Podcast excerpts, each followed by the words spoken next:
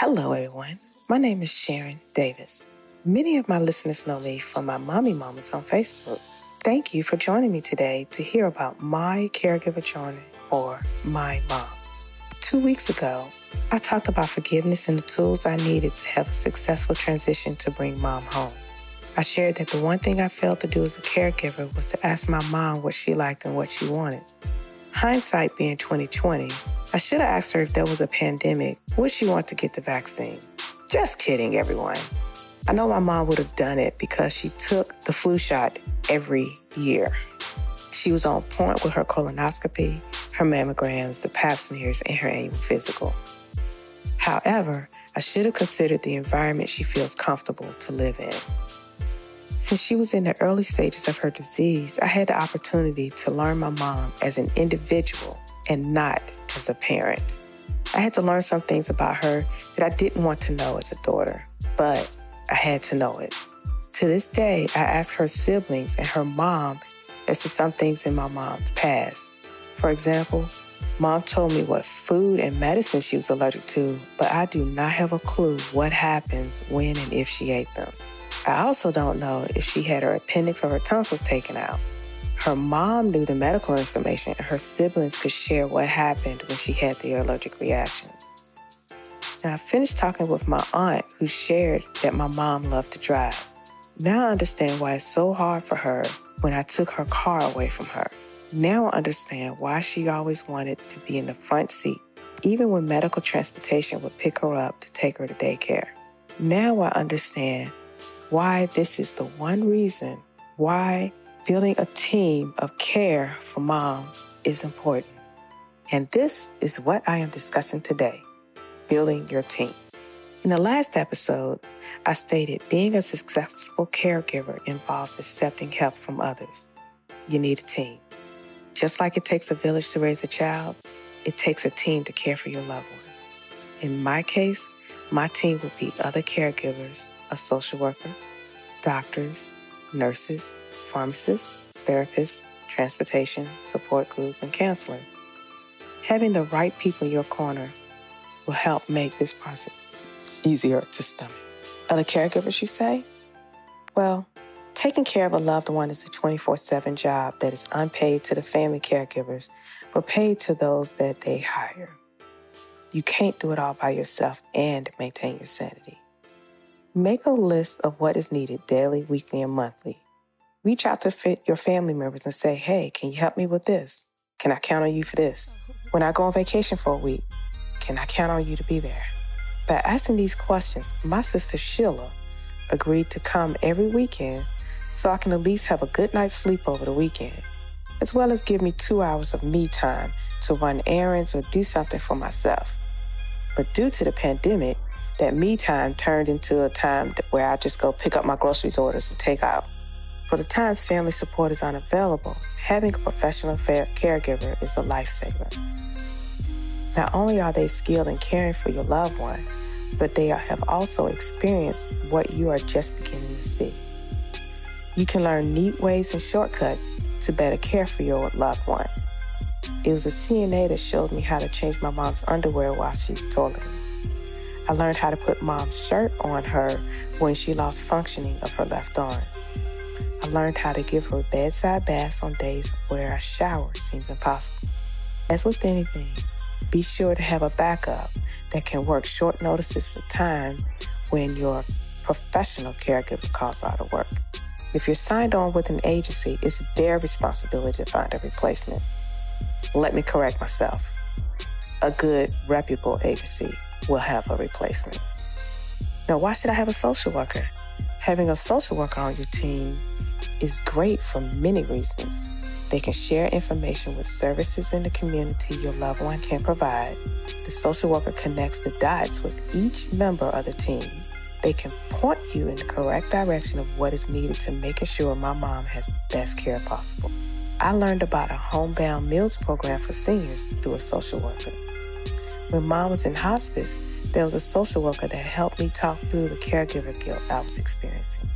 Of course, having a doctor will help you navigate through this process. It's key. I started with a neurologist, a psychologist, and a primary care physician for my mom. Because of a social worker, I learned that the PACE program and was introduced to a new method of taking care of a patient. Later, I enrolled my mom into the Memory and Movement Center. The great doctors there helped me understand how mom's gait can affect her memory. They also held caregiver courses to chart my way through this process called Alzheimer's. I was paired with a doctor that specialized in the area of my mom's dementia. She informed me that mom had Alzheimer's. That diagnosis caused me to chart my plan of care separately. For this reason, the team meant a lot to me. They instilled in me ways to understand the tough decisions I will have to make in the future. Matter of fact, Memory and Movement Center Charlotte helped me understand the importance of keeping my mom calm, clean, and comfortable. Now, the experiences I have with nurses, not just CNAs, but registered nurses as well, and licensed practical nurses, the LPNs, I strongly advise you to seek them for information. When the CNAs are in my home, I ask a lot of questions about why they do what they do, and I seek their recommendations. I learned how to put compression socks on my mom because of a nurse. I learned tricks on how to get mom's bowels moving without overdosing her on laxatives. I learned why they place pillows on her hospital bed at her head and at her feet I learned letting mom sleep with her feet elevated will cause the swelling to go down since it's difficult to keep our feet elevated during the day. Again, a nurse is a wealth of knowledge just waiting for you to tap into it. Think about it. If you know the reason behind why something is done and applied it, you just made that nurse's job easier because you're doing it during their off time. A pharmacist? Why should I have a pharmacist on my team? Having a great relationship with your pharmacist can help you know what medicines will work well with your loved one. When I started crushing mom's medication, I learned that some capsules can't be crushed, hint, time release capsules. I learned enteric coated meds are coated for a reason and do not crush. Definitely do not crush. This may sound like common sense, but when you're an overwhelmed caregiver without a previous medical history, I will help you to know that common sense is not that common. A therapist on your team? Yes. Mom's team of physical therapists have given me supplies to help mom live a comfortable, clean, and calm life. They helped me with getting a gait belt to help her with walking. They showed me why a Hoyer lift, feet on her wheelchair, and using a blanket or towel as a seatbelt are not the best options for mom. They explained how it will cause more harm than good from its original intent. They provided me the paperwork to show signs of when my mother is in pain because of her stage of dementia. Mom can't just say, hey, Sharon, my back hurts. Yes, I love my physical therapy team. And it goes without saying, you got to have a team for transportation. Having the right mode of transportation will make things easy for you. Mom has forgotten how to get in and out of my car. For this reason, I've had difficulty getting her to appointments. Now, having mom signed up with special transportation through the city or with a PACE driver made my life easy. As odd as this may sound, mom can get into an SUV better than she can in my car, and family members have told me to get one. I've opted to rent one for when we go out of town just because I have this transportation team in place in Charlotte. And I don't have to go out and buy a new vehicle and have car payment. I've also learned that I can rent a wheelchair accessible van when that time comes when no one can get her into the SUV. Having a support group goes without saying. Surrounding yourself with a group of people experiencing what you're going through helps a lot. I learned about crushing mom's meds and placing it in her oatmeal, mashed potatoes, applesauce, pudding. You get the idea through a support group. Well, how do I find a support group? Your best resource is the Alzheimer's Association website, alz.org. During this pandemic, you can meet virtually, so you're not confined to one location. Other resources includes the daycare your loved ones attend, church, and care facilities. You may also want to use your employer assistance program for help. Support groups are out there. And finally, a counselor. When I have my moments where crying in the shower isn't enough, that I must share with someone, I go to my counselor. I didn't know I was having anxiety until I was on the verge of a mental breakdown. I remember I was at work. I received news from the emergency room that mom had an infection in her blood. Five minutes after that call, the nurse informed me she gave me incorrect information. She meant to say that one test showed an infection and the other test didn't. So they want me to have her tested by my primary care physician as the tiebreaker. I lost it. I broke down and cried like a baby and couldn't stop. I got up from my desk to tell my team leader, but I was so shook that I just walked away crying. Scared my team leader. He followed, away, followed me to the hallway to see if I was okay. He bought me lunch, told me to go home, and had human resources contacted me about taking a leave. Now, with the help of two or three coworkers, I learned that I may be eligible for short-term disability due to my anxiety. This is where I learned having a counselor kept me from a mental breakdown. From my first appointment, I was scared I was going to be admitted to a room with padded walls wearing a straitjacket. I was lost. I had nowhere to go and nowhere to turn. I couldn't sort things out, and this is where I learned that if I don't take care of me, no one will be there to care for mom. Having a counselor is key to your sanity and to make being a caregiver successful. This episode had a lot of information as to why having a team will help you navigate the world of being a caregiver. My mom loves her team. I love her team. I live for my me time to unwind. Mom gets a break from me so she will not kill me, and I will not kill her during stressful times. Of course, I'm joking. I, I love her too much to do that. I love my outlets to learn ways to keep it that way. Having these resources, no matter how small they appear to be, is greatly appreciated. I utterly understand the statement it takes a village.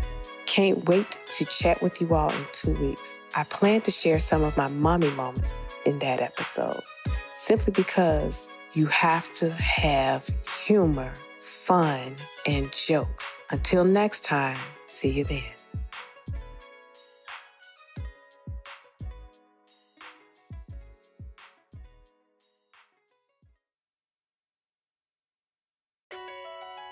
Hello, hello, hello everyone. Now it's time for our Q&A session and I decided to shake things up a little bit. I have invited a special guest. Would you like to introduce yourself? Hi, my name is Demerick. And she, in case you don't know, is my BFF. So I figured it'd just be great to have her ask the questions and I will provide an answer to it. You ready? Okay, yes. My first question is Is there a difference between Alzheimer's and dementia? I am so glad that you asked that. Yes, there is a difference. They're all in the same family, they're cousins to each other. The best way I can explain it is that think of a beach umbrella. Mm-hmm. When you go to the beach, that beach umbrella is huge. It can cover you, your husband, your children, and even coolers for your food, as well as hats and shades and everything else you can think of. That big umbrella is dementia. Underneath it, there are certain sections to everything. Like pseudo dementia is a section, vascular dementia is a section. 60% of that umbrella, you remember when I was talking about you, your husband, and your kids? Let's say 60% mm-hmm. of what's underneath that umbrella are human beings. Okay. That is Alzheimer's. Alzheimer's is basically if we can't pinpoint what type of dementia it is, then it's Alzheimer's. Okay. That's okay. the best way that I can explain that. So when I say that my mom had progressed to Alzheimer's, it's because she's not displaying the original symptom that my mom had with dementia. She's actually further along. She's really, really progressed in her her stage where she doesn't have any short term or long term memory. So, Okay. did that answer that question? You think? Yes. And I, I have another question. Um, when would you suggest to have like a loved one tested for dementia? I would have a loved one tested for memory problems as soon as possible. hmm The reason being is because the earliest you get diagnosed, the better it is for you to get your stuff in order, to try to delay the process, to do what is necessary. For instance, my mother originally started off with pseudo dementia. So if I got her tested the first time my mom called me and then hung up the phone and then called me right back and act like it was the first time we had a conversation, I could have went to the doctor. They would have told me, "Hey, it's a depression. Let's go ahead and fix a depression." hmm ahead of time versus now we're playing catch up and the doctor's saying, oh, it's too late. She's too far gone. Okay. And what's the worst that can happen? You get tested, you go to the physician, they say, oh, no, you just had low blood sugar. Well, guess what?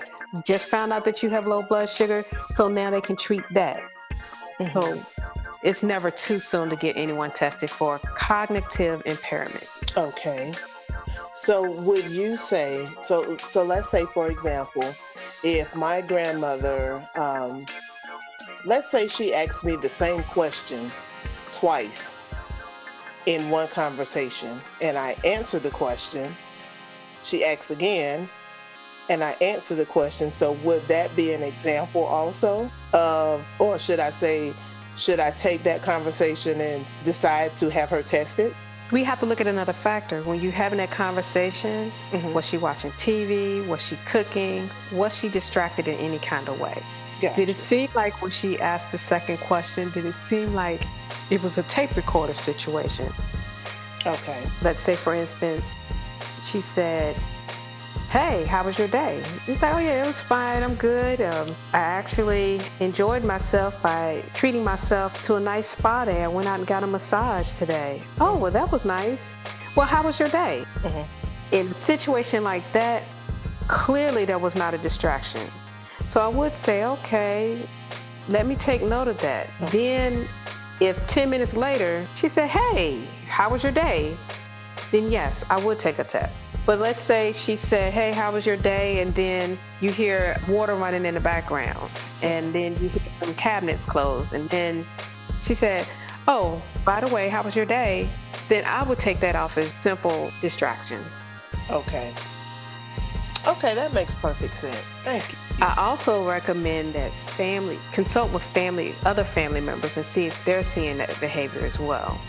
Okay. Because the doctor may say, "Oh, well, we may have to tweak some of their medication," or they'll look and they say, "Oh, wow, their head is enlarged, so they may have fluid on the brain," or "Let me test for a brain tumor or something."